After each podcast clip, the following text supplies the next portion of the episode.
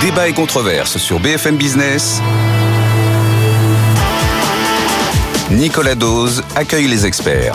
Avec Leonidas Kalogeropoulos, PDG de Médiation et Arguments, délégué général de l'Open Internet Project et fondateur des Entrepreneurs pour la République. Gilles Raveau, maître de conférence à l'Institut d'études européennes de Paris 8 Saint-Denis, qui a publié Économie, on n'a pas tout essayé au seuil. Laurent Vronsky, directeur général d'Ervor, secrétaire général de Croissance Plus et membre du comité stratégique des écoles Espérance banlieue. Euh, un patronat qui bégait, euh, Gilles Raveau, ça vous inspire une réaction? Bah, alors, c'est vrai que bon, c'est toujours des réflexions de fond qu'on fait ici.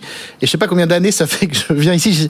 J'essaie de me rappeler ce matin, de me dire la combien thème d'émission que je fais avec vous. Je ne sais pas. Et euh, je vous remercie vraiment beaucoup de m'inviter ici, vraiment.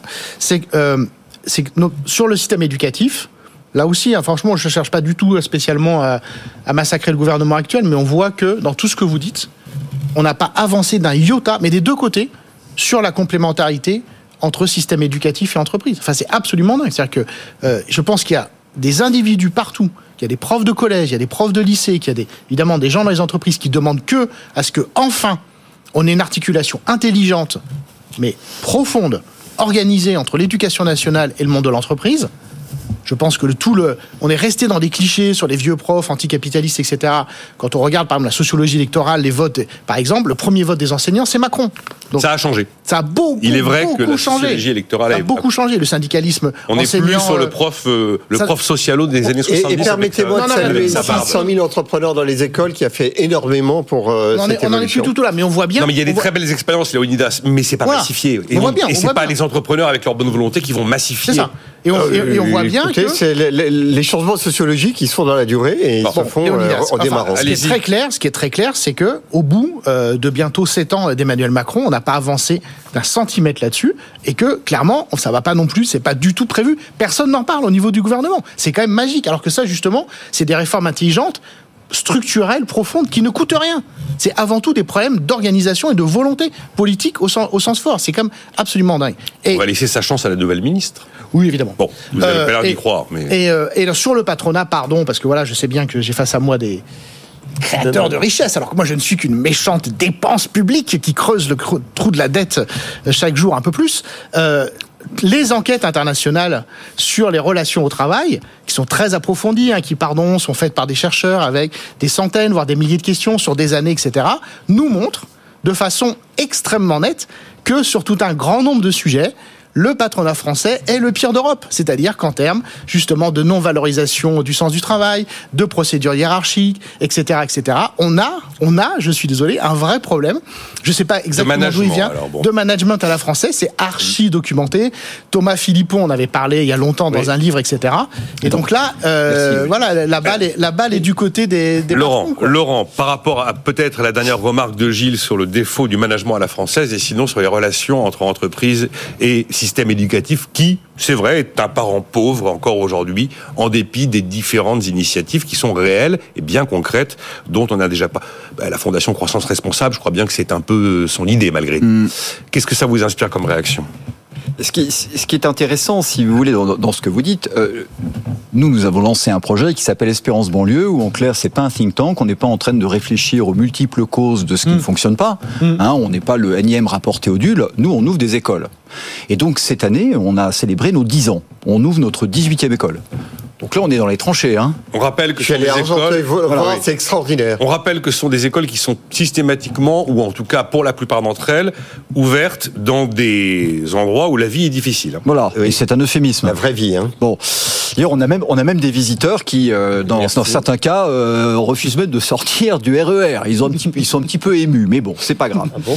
Euh, donc simplement, ce que ce que je voulais dire, c'est que ce qui est intéressant, c'est effectivement, euh, Nicolas a parfaitement raison. euh, L'idée, c'est de massifier. Et nous, cette idée a commencé parce qu'on voulait montrer que précisément tout ce qu'il était impossible de faire à cause de la bureaucratie, à cause de la, il y a toujours une bonne raison pour pas faire ci ou pour pas faire ça. Eh ben nous, on l'a fait. Bon, et on l'a fait concrètement et on a euh, ouvert des écoles. Alors je, parle de ça parce que l'histoire de l'éducation, je veux dire que c'est vraiment, je dirais, quelque chose qui revient de façon inlassable depuis 30 ans, 40 ans.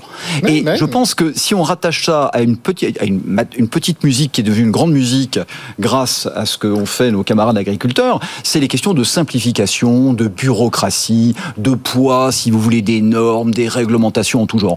On s'aperçoit que ça, pour le coup, c'est vraiment un mal français. C'est-à-dire qu'à chaque fois que quelqu'un a une idée, il faut qu'on ait 15 types pour légiférer, créer une norme, créer une règle, et en plus des règles contradictoires entre elles. Et l'éducation, malheureusement, n'échappe pas à ces règles. Bon. Donc ça, c'est mon petit commentaire sur euh, ce que vous ce que vous décrivez. Et si un jour nous avons le plaisir de vous accueillir dans l'une de nos écoles, vous verrez que ce qui est formidable, c'est que on n'a rien réinventé, mais on fonctionne en circuit court. C'est-à-dire qu'on est proche, on est proche du terrain. Maintenant, sur la question du patronat, je dois vous dire qu'à chaque fois que j'entends le mot patronat, Mhm. j'ai un peu l'impression d'être, vous savez, de, de revenir en arrière à la, à fin du 19e siècle. Alors, quand j'étais en, famille. alors quand j'étais enfant, c'était très divertissant d'écouter Monsieur Marchais. Hein, euh, bon, mais je dirais que je me reconnais pas dans ces propos-là. Je dis pas qu'on est parfait, mais moi j'appartiens à une association d'entreprises de croissance. Donc Croissance Plus. voilà, croissance Qui n'est plus. pas un syndicat patronal au même titre que CPME, UDP ou et qui n'est pas un organisme paritaire. C'est-à-dire Non, non, qu'on- non, mais voilà. on n'est jamais appelé à la table des négociations et on n'appartient pas. parce qu'il fallait être là en 1966 Euh, oui, pour ouais. avoir la présomption irréfragable de repré- cette phrase présomption Présomption irréfragable. irréfragable de Ça représentativité. sent bon la naphtaline. fallait quand même la sortir celle-là. Mais la, la- la présomption question, la question qu'on peut se poser, au même titre, après, je veux dire que chacun rejoint l'organisation qu'il souhaite, que ce soit au niveau syndical ou professionnel, mais la question qu'on doit se poser, me semble-t-il, c'est est-ce que les instances à qui on confie notre avenir dans le monde du travail sont-elles aujourd'hui, au 21e siècle, représentatives de ce qui se passe dans la vraie vie? Ça, c'est la question qu'on peut se poser. Bon. Et après, quand on parle du patronat, ben, c'est Non, mais comme... ça, c'est un excellent. Ce que vous dites là, c'est une excellente question. Et encore une fois, on cherche toujours des réformes. Mais, encore une fois, ça, c'est des réformes qui ne coûtent rien. Mais personne n'en parle. Mais la simplification, Ouais, c'est aussi une réforme qui ne coûte rien. Alors maintenant, la question, je vais être un petit peu impertinent, c'est mon petit, euh, mon, ma petite minute. Euh, on peut toujours se poser la question à qui profite le crime? Mm. Et là, je pense qu'il y a besoin d'avoir une vision d'ensemble. Alors évidemment, le patronat, c'est pas, je dirais, quelque chose de monolithique, même si certains le pensent. C'est une, c'est un agglomérat de beaucoup de choses. C'est comme les syndicats. Moi, j'ai eu la chance de, de- de discuter avec tous les leaders syndicaux, hein, quels qu'ils soient, parce que j'ai toujours considéré qu'il était important de se parler. Je veux dire que quand on ne se parle pas, là, je dirais, c'est la fin des haricots.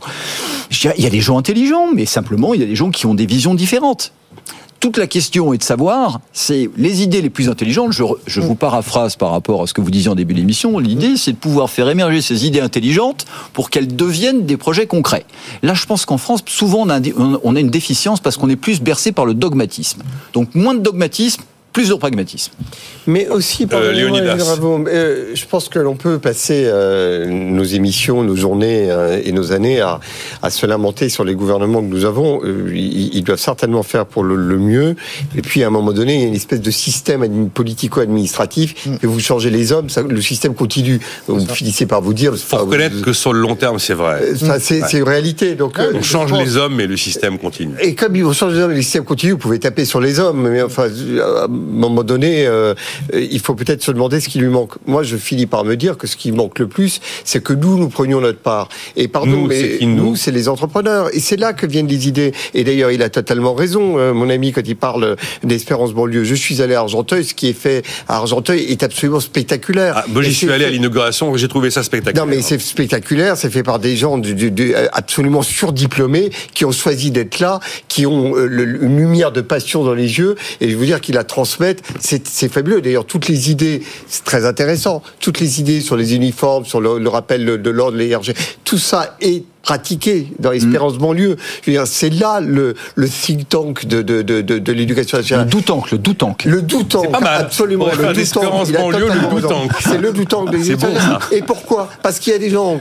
qui, euh, euh, euh, comme Laurent Vronsky, se sont dit je vais pas attendre que le gouvernement fasse, que les administrations suivent. Je vais pas attendre, je vais le faire. On va le faire. Et à chaque fois qu'on fait, on gagne du terrain sur une bureaucratie qu'on fait reculer. Juste un mot. Oui. Euh, L'idée de créer à peu près pour les seniors ce que l'on avait pour les étudiants en termes de, de, de, de placement et de plateforme euh, d'auto-entrepreneurs. C'est une idée que j'ai découverte sur Entrepreneurs pour la République il y a trois jours euh, et euh, c'est une boîte qui s'appelle StaffMe qui a 10 000 personnes qui travaillent et, 800 000 inscrits. Ce sont des étudiants. La transposition sur les seniors, c'est une idée que je trouve intéressante à explorer. Est-ce qu'elle est bonne Est-ce qu'elle est pas bonne? En tous les cas, c'est une idée certainement plus novatrice que simplement reprendre la litanie de baisser les charges. Eh bien, ouvrons-nous sur les entrepreneurs. Eux, ils font. Il y a cet auditeur qui s'appelle Cosmos TV qui me dit l'histoire des papis qu'on fait revenir sur les chaînes de montage. Pour lui, c'est du cynisme économique. Bon, c'est pas du cynisme économique, pardonnez-moi juste le fait de je, dire. Je, je, je peux répondre à ça. La ouais, répondez à ça, mais on a dit 7 30 Moi, j'ai des sujets. Voilà, juste une réponse juste voilà. non, Et puis après, on passe à la suite. Donc, je, m'adresse. Alors, je pense que c'est pas son nom de baptême à ce monsieur. Non, euh, je pense pas. Mais euh, nous, on a un collaborateur qui était euh, qui était dans notre dans notre usine, hein, euh, qui est parti à la retraite à 70 ans. Alors, un jour, j'ai raconté cette histoire, et donc j'ai eu droit à une petite de critique. Vous voyez, je, veux dire, je pense que la personne devait imaginer qu'on l'avait menotté à, à son établi. Euh, alors dans la vraie vie, c'est un peu différent. C'est-à-dire que cette personne qui avait 70 ans, je veux dire que euh, je ne vais pas donner son nom, mais je l'ai embauché à 58 ans. Mmh. Et je vais vous raconter pourquoi je l'ai embauché parce que euh, je lui ai dit, mais à 58 ans, pourquoi vous cherchez un job? Vous pourriez mmh. vous mettre en roue libre? Mmh. Il m'a dit, attention, si je ne travaille pas, je vais être considéré comme un vieux. Et donc, mm. les papis qu'on a fait revenir euh, au, Japon, ils se sont tout d'un coup, je veux dire, ils ont été utiles. Je veux dire, ils ont fait autre chose que de jouer au bingo toute la journée. Et ils sont devenus partie intégrante de la société. Ils étaient en contact avec des jeunes, des moins jeunes. Et en clair, ils ont créé, ils ont créé des liens sociaux je suis pas en train de, vous faire, je dirais, le monde magique de oui oui, mais c'est ça le problème, c'est que quand vous êtes utile, quel que soit votre niveau d'utilité, vous êtes intégré. Quand vous êtes inutile, vous êtes sur le côté. Trois secondes pour vraiment court. Hein, non, mais la valorisation du travail dont Laurent est en train de parler, moi je suis très très inquiet dans le discours de politique générale lorsque Gabriel Attal dit j'ai demandé à mes administrations de tester la semaine de 4 jours ou en 4 jours. En 4 jours. La semaine en 4 jours. Je trouve que cette, cette espèce de, de, pente qui consisterait à bah, dire qu'il fallait changer les curseurs. faut... Oh là là, dès qu'on touche à quelque chose, c'est pas bien. Ah ben là, ah ben c'est très divertissant cette émission ce matin. La progression. Oui, pardonnez-moi. Ce sujet-là, on n'arrête pas d'y. C'est fou. On n'arrête pas d'y. On n'arrête pas d'y toucher depuis 30 ans, d'aller euh, euh, laminer la, la, la, place et euh, l'importance du travail en France. Les 35 heures, si vous vous pensez. Attendez, que ça a été on n'est pas sur les, du tout sur les 35 heures. Hein. Non, mais au tout cas, le point de départ n'a rien à voir. Hein. Non, mais on dirait que constamment, il s'agirait d'arriver à, à, s'affranchir du travail d'une manière ou d'une autre. On se calme deux minutes. Enfin, voilà, je pense que le travail est euh, une source d'émancipation. Et ce qu'a dit Laurent Vronsky pour le senior qui travaillait encore à 70 ans en est une euh, emblématique illustration. On, essaie de, traiter trois sujets en 15 minutes. Oh on est concis, on est voilà. Vous vouliez réagir, euh, je ne sais pas ce que diront mes autres camarades, mais sur l'information des échos, hein, je précise, qui annonce qu'un décret sort demain au journal officiel pour mettre fin cette année au système de voitures électriques en leasing à 100 euros. On voulait en mettre en place 20 à 25 000. La demande a été colossal, 90 000 demandes réalisées à la fin du mois de janvier. Moralité, le gouvernement est allé jusqu'à en valider 50 000. Il avait prévu donc quelques 300 millions d'euros à l'origine, probablement que la facture sera doublée puisque chaque véhicule bénéficie d'une subvention publique de 13 000 euros qui se compose des 7 000 euros de bonus écolo auxquels s'ajoutent 6 000 euros de primes. Le truc fonctionne, donc on arrête, euh, Gilles Raveau. Oui, j'aime beaucoup cet objet. L'objet quoi? Euh, La voiture électrique? La prime, la voiture électrique à 100 euros. Euh, par mois, hein, c'est du mensuel. 100 euros par mois. Donc, ça compte pas l'assurance, hein, je rappelle. Bon, donc la logique, euh, la logique du système, bon, est très facile à comprendre. Donc il y a évidemment une condition de revenu. Il faut pas que vous gagnez 15 400 euros de revenu fiscal de référence fiscal, voilà, donc 15 000 euros de revenu fiscal qui, comme nous le savons bien ici, n'est pas la même chose que le revenu réel, mais on va pas rentrer dans les détails. Non, non, non, on va pas. Oui. Voilà, mais ah, je pense que les gens qui ont une petite idée. Mais euh, voilà, voilà. Donc 15 000 euros de revenu fiscal euh, par ménage, plus, en gros, sans rentrer dans les détails, il faut que vous ayez besoin d'une voiture pour aller travailler. Donc il y a des conditions. Plus de 8 000 km par an ou 15 km de distance entre domicile. Voilà. Et euh, évidemment, il y a l'idée aussi de soutenir, évidemment, euh, donc c'est à la fois une politique sociale et une politique industrielle par la demande. Oui, parce qu'on veut soutenir du Made in France. Euh. Voilà. Sauf que, évidemment, il n'y a pas justement, il n'y avait pas du tout au début de conditions nationales. Euh, ce, ce dont j'avais alerté les lecteurs dans le- l'excellent hebdomadaire économique Charlie Hebdo, Elle a été auquel je publiée, contribue. la liste des bonus des voitures Oui, non, mais- éligibles. hein. Elle a été mais- publiée, la liste des voitures éligibles. Elle est ouvertement réservée à... Mais quoi Mais c'est vrai Mais ça y était pas au début. Oui, mais ça y est Et c'est maintenant. parce que Bruno Le Maire a lu mes articles dans Charlie Hebdo qu'il s'est dit mince. Non mais attendez, le dispositif. Non mais attendez, le dispositif au début était magique, c'est-à-dire que vous alliez utiliser l'argent du contribuable français pour acheter des voitures chinoises. Oui, oui, oui, oui. C'était quand même complètement délirant. On n'avait jamais vu un truc aussi débile, pardon de le dire. Ah non, mais il y avait un côté délirant, ouais. Oui, et ça a été corrigé par la suite, plus ou moins. Bon, et donc, ce qui se passe aujourd'hui, c'est qu'effectivement, ça coûte extrêmement cher. Euh, moi, si vous voulez, euh, voilà, 13 000 euros, c'est beaucoup d'argent. Ça permet effectivement à des gens qui ont des revenus faibles d'avoir des magnifiques voitures neuves, etc. Alors, évidemment, il y a des loups dans le système, c'est-à-dire qu'il y aura la question de l'assurance, et surtout, il y aura la question de la revente, éventuellement, de la reprise de la voiture. Qu'est-ce qui va se passer à la fin du leasing, puisqu'on sait hein, que le modèle économique actuel, j'ai discuté avec un concessionnaire Dacia qui m'a expliqué ça en disant, effectivement, on vous met des, des loyers pas chers, et par contre, on vous massacre quand vous rendez la voiture au bout de trois ans, la moindre rayure, etc., on vous la facture 1000 euros, pour vous preniez une nouvelle location. Je cite texto le- mon, mon concessionnaire Dacia. Bon, et donc, toujours est-il que là, on a une politique extrêmement coûteuse, qui, Extrêmement coûteuse. qui crée très peu d'emplois et Oui. qui, sur le plan social et politique, me paraît pour le coup très dangereuse, puisque l'aspect politique social, c'est qu'on a un effet de seuil. Et qu'évidemment, les gens qui gagnent un peu plus, qui eux vont se trimballer leur vieux diesel pendant encore 5 ou 10 ans, qui éventuellement seront exclus hein, des zones euh, de justement euh, de, de faible émission que euh, certains ont rebaptisé les zones de forte exclusion euh, parce qu'ils ont euh, ils ont des voitures euh, bah oui euh, polluantes. Là, je pense que socialement, euh, ça, ça va être quand même très compliqué. Et donc, euh, je trouve que cet objet euh, montre bien euh, la logique de rustine dans laquelle le gouvernement est entré dans l'ensemble des sujets, c'est-à-dire que on n'arrive pas, on va y revenir, ou je je peux faire la transition directe, la production industrielle. hein, je cite le patron de l'Insee, patron de l'Insee, la production manufacturière française n'a pas augmenté depuis 2015. Et donc effectivement, on n'arrive pas à produire plus. Et donc derrière, euh, on soutient artificiellement nos entreprises avec des aides. Euh, les revenus stagnent, donc on soutient artificiellement la demande. Et derrière, évidemment, c'est notre share dette publique qui explose, etc. Et Mais le bout de l'histoire, c'est que pour que maîtriser soi-disant la dette Gilles publique, Raveau- on s'en prend aux plus pauvres. Donc je pense que là, on est rentré dans un modèle qui est extrêmement cohérent en fait, mais qui dysfonctionne totalement et euh, qui n'atteint aucun des objectifs du gouvernement, ni en termes de réindustrialisation, ni en termes évidemment d'augmentation des salaires, de gains de productivité, Alors, etc. J'achète pas, pas mal votre démonstration. On est bien obligé à un moment de mettre un seuil. Parce que on peut Oui, pas- voilà. oui. Oui. Mais c'est vrai que celui, celui qui parcourt pas 8000 bornes mais 7500, ah Ou alors il est à 14 km de son boulot, ah Pas éligible Ou alors il gagne, Bon, 16, 000, voilà, il oui, gagne bon. 16 000 euros par an. mais, par mais, an. mais, mais sinon... Sans les- l'administration qui va devoir contrôler Bon. tout ça derrière. Euh, Non, mais simplement, c'est vrai que c'est un, un ingrédient de plus dans la suicardisation de la société dont on est justement en train de vous dire qu'on voudrait en sortir. Donc j'avoue que sur ce sujet-là, vous dites que ça marche.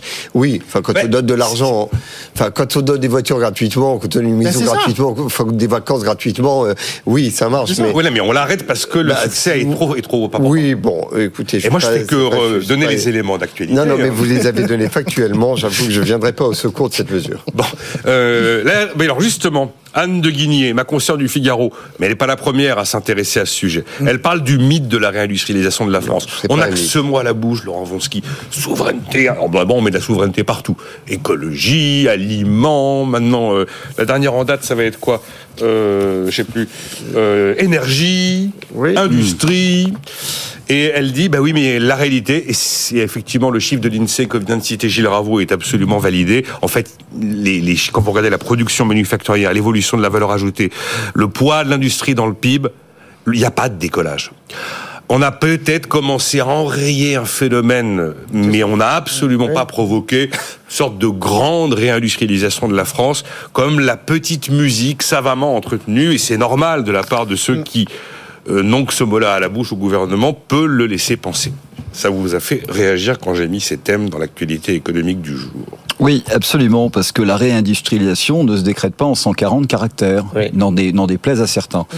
Et il faut, il faut voir d'où on vient. Enfin, moi, je, je suis industriel depuis, depuis 35 ans, hein, donc euh, la perte de savoir-faire, euh, je veux dire aussi la perte d'intégrité des territoires, parce que là, pour le coup, quand une usine ferme, euh, quel, que, quel que soit l'endroit, ça a des conséquences absolument dramatiques. hein. Enfin, je crois que j'ai pas besoin de l'expliquer à l'antenne. Non, non. Donc ce débat-là, je veux dire que moi je, je le tiens depuis euh, quasiment euh, quasiment 35 ans et je dois dire que souvent je suis passé pour le passéiste, pour le ringard de service, euh, l'anachronique, enfin le, le, pauvre type qui a pas compris que de toute façon en Occident, faire de l'industrie, c'était voie à l'échec. C'est un peu comme fabriquer des fiacres et des machines à vapeur. Donc je vous avouerai, je suis pas en train de pleurer à l'antenne, mais pendant pendant 30 ans, ça a été un peu pénible quand même. Hein.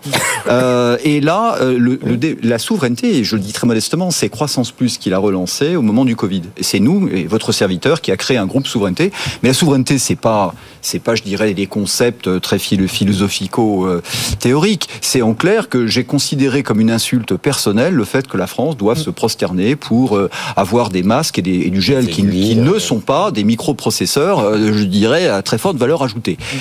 La souveraineté, c'est simple, c'est ne pas avoir à demander aux autres je dirais, le droit d'avoir euh, des fruits et légumes, d'avoir des masques, d'avoir des médicaments. Et à la faveur du Covid, nos compatriotes ont découvert qu'un produit aussi bête que le doliprane ou le sirop pour la toux, eh ben, on pouvait aller dans sa pharmacie et on n'en trouve pas. Et pourquoi? Parce que finalement, c'est les autres qui le fabriquent. Alors, je ne suis pas en train de dire qu'il faut arrêter le libre-échange. Je ne suis pas en train de dire qu'on doit se recroqueviller comme la Corée du Nord et faire une muraille de, de Chine. Je dis simplement que quand on a un acte économique et quand le gouvernement, je dirais, a une politique économique, il a aussi des conséquences géopolitique et qu'on peut pas juste s'arrêter au bout de son nez et que la, la, la, la mondialisation, je dirais vertueuse, qui s'équilibre tout seul, je n'y crois pas. Je suis un pur produit de la mondialisation. avec Jean-Marc Daniel de nombreuses reprises. Mais je pense qu'il faut, il faut notamment que euh, les règles soient respectées par tous les joueurs qui sont sur le terrain.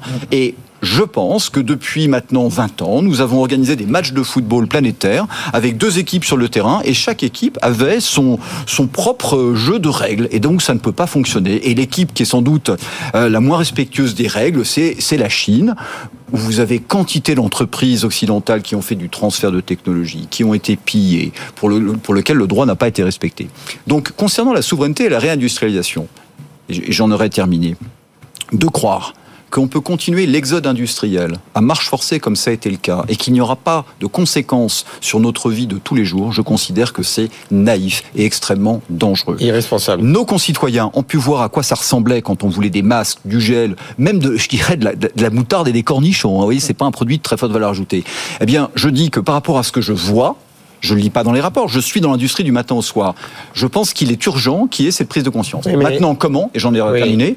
Ça ne se décrète pas la réindustrialisation.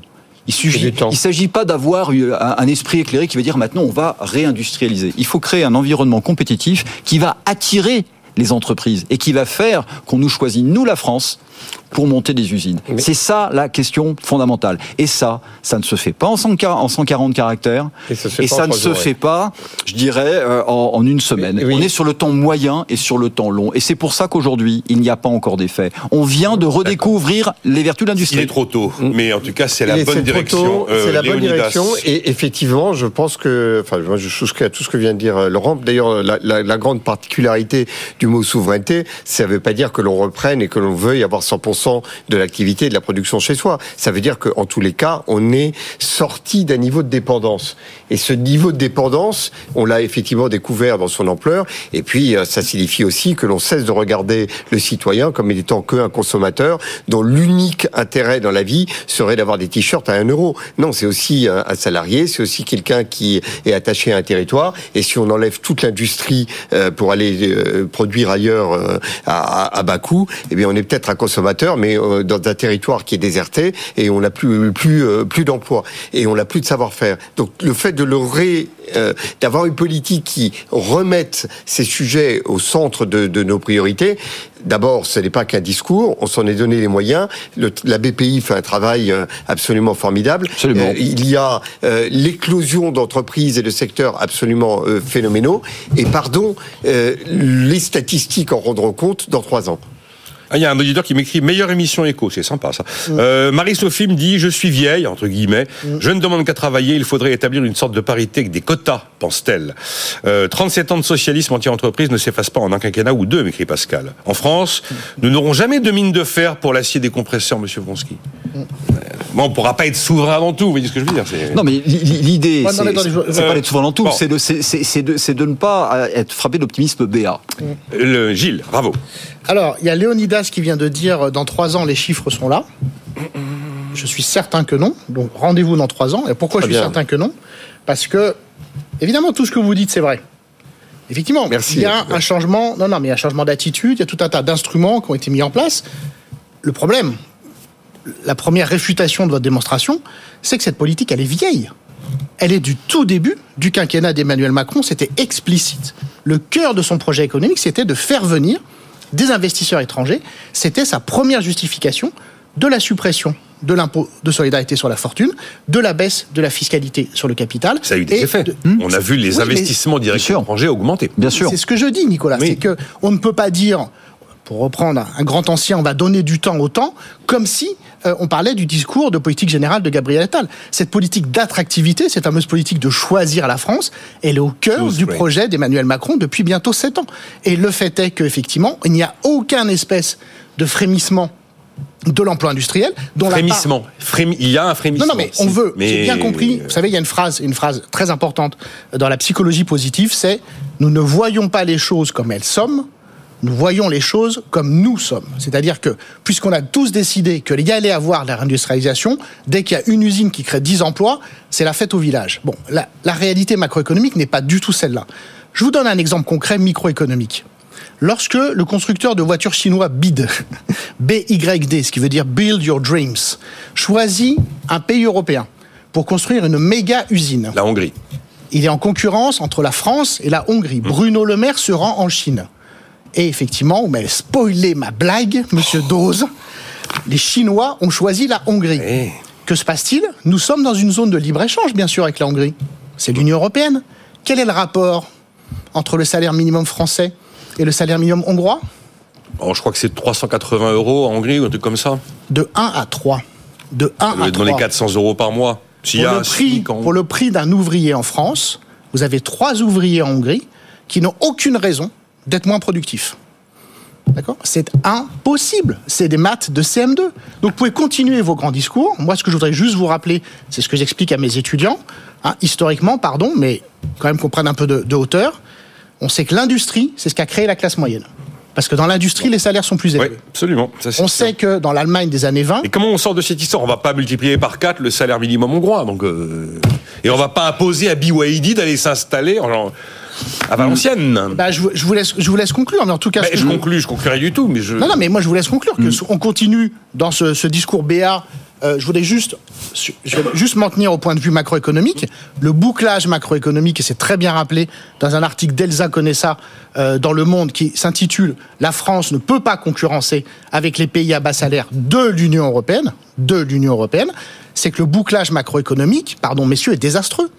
Parce que, chiffre Rexecode, Institut patronal, toutes les baisses du coût d'Emmanuel Macron, c'est 50 milliards d'euros en moins par an, par an, dans Les- les caisses de l'État. Les baisses de quoi De? Tous les baisses de coûts de fiscalité sur le travail, Ah oui, d'accord. etc., c'est 50 Bon, milliards de euh, perdus chaque année. On va jamais concurrencer des Hongrois. Alors, effectivement, pas concurrent. Bon, euh, Oui. on a fini, on a 30 secondes. hein, Ah bah, mais, 30 euh, secondes. On va pas refaire 30 l'histoire. secondes. Alors déjà, moi je me reconnais pas dans le discours BA parce que moi je passe mes journées sur les marchés internationaux, pas à regarder des écrans et à analyser des rapports.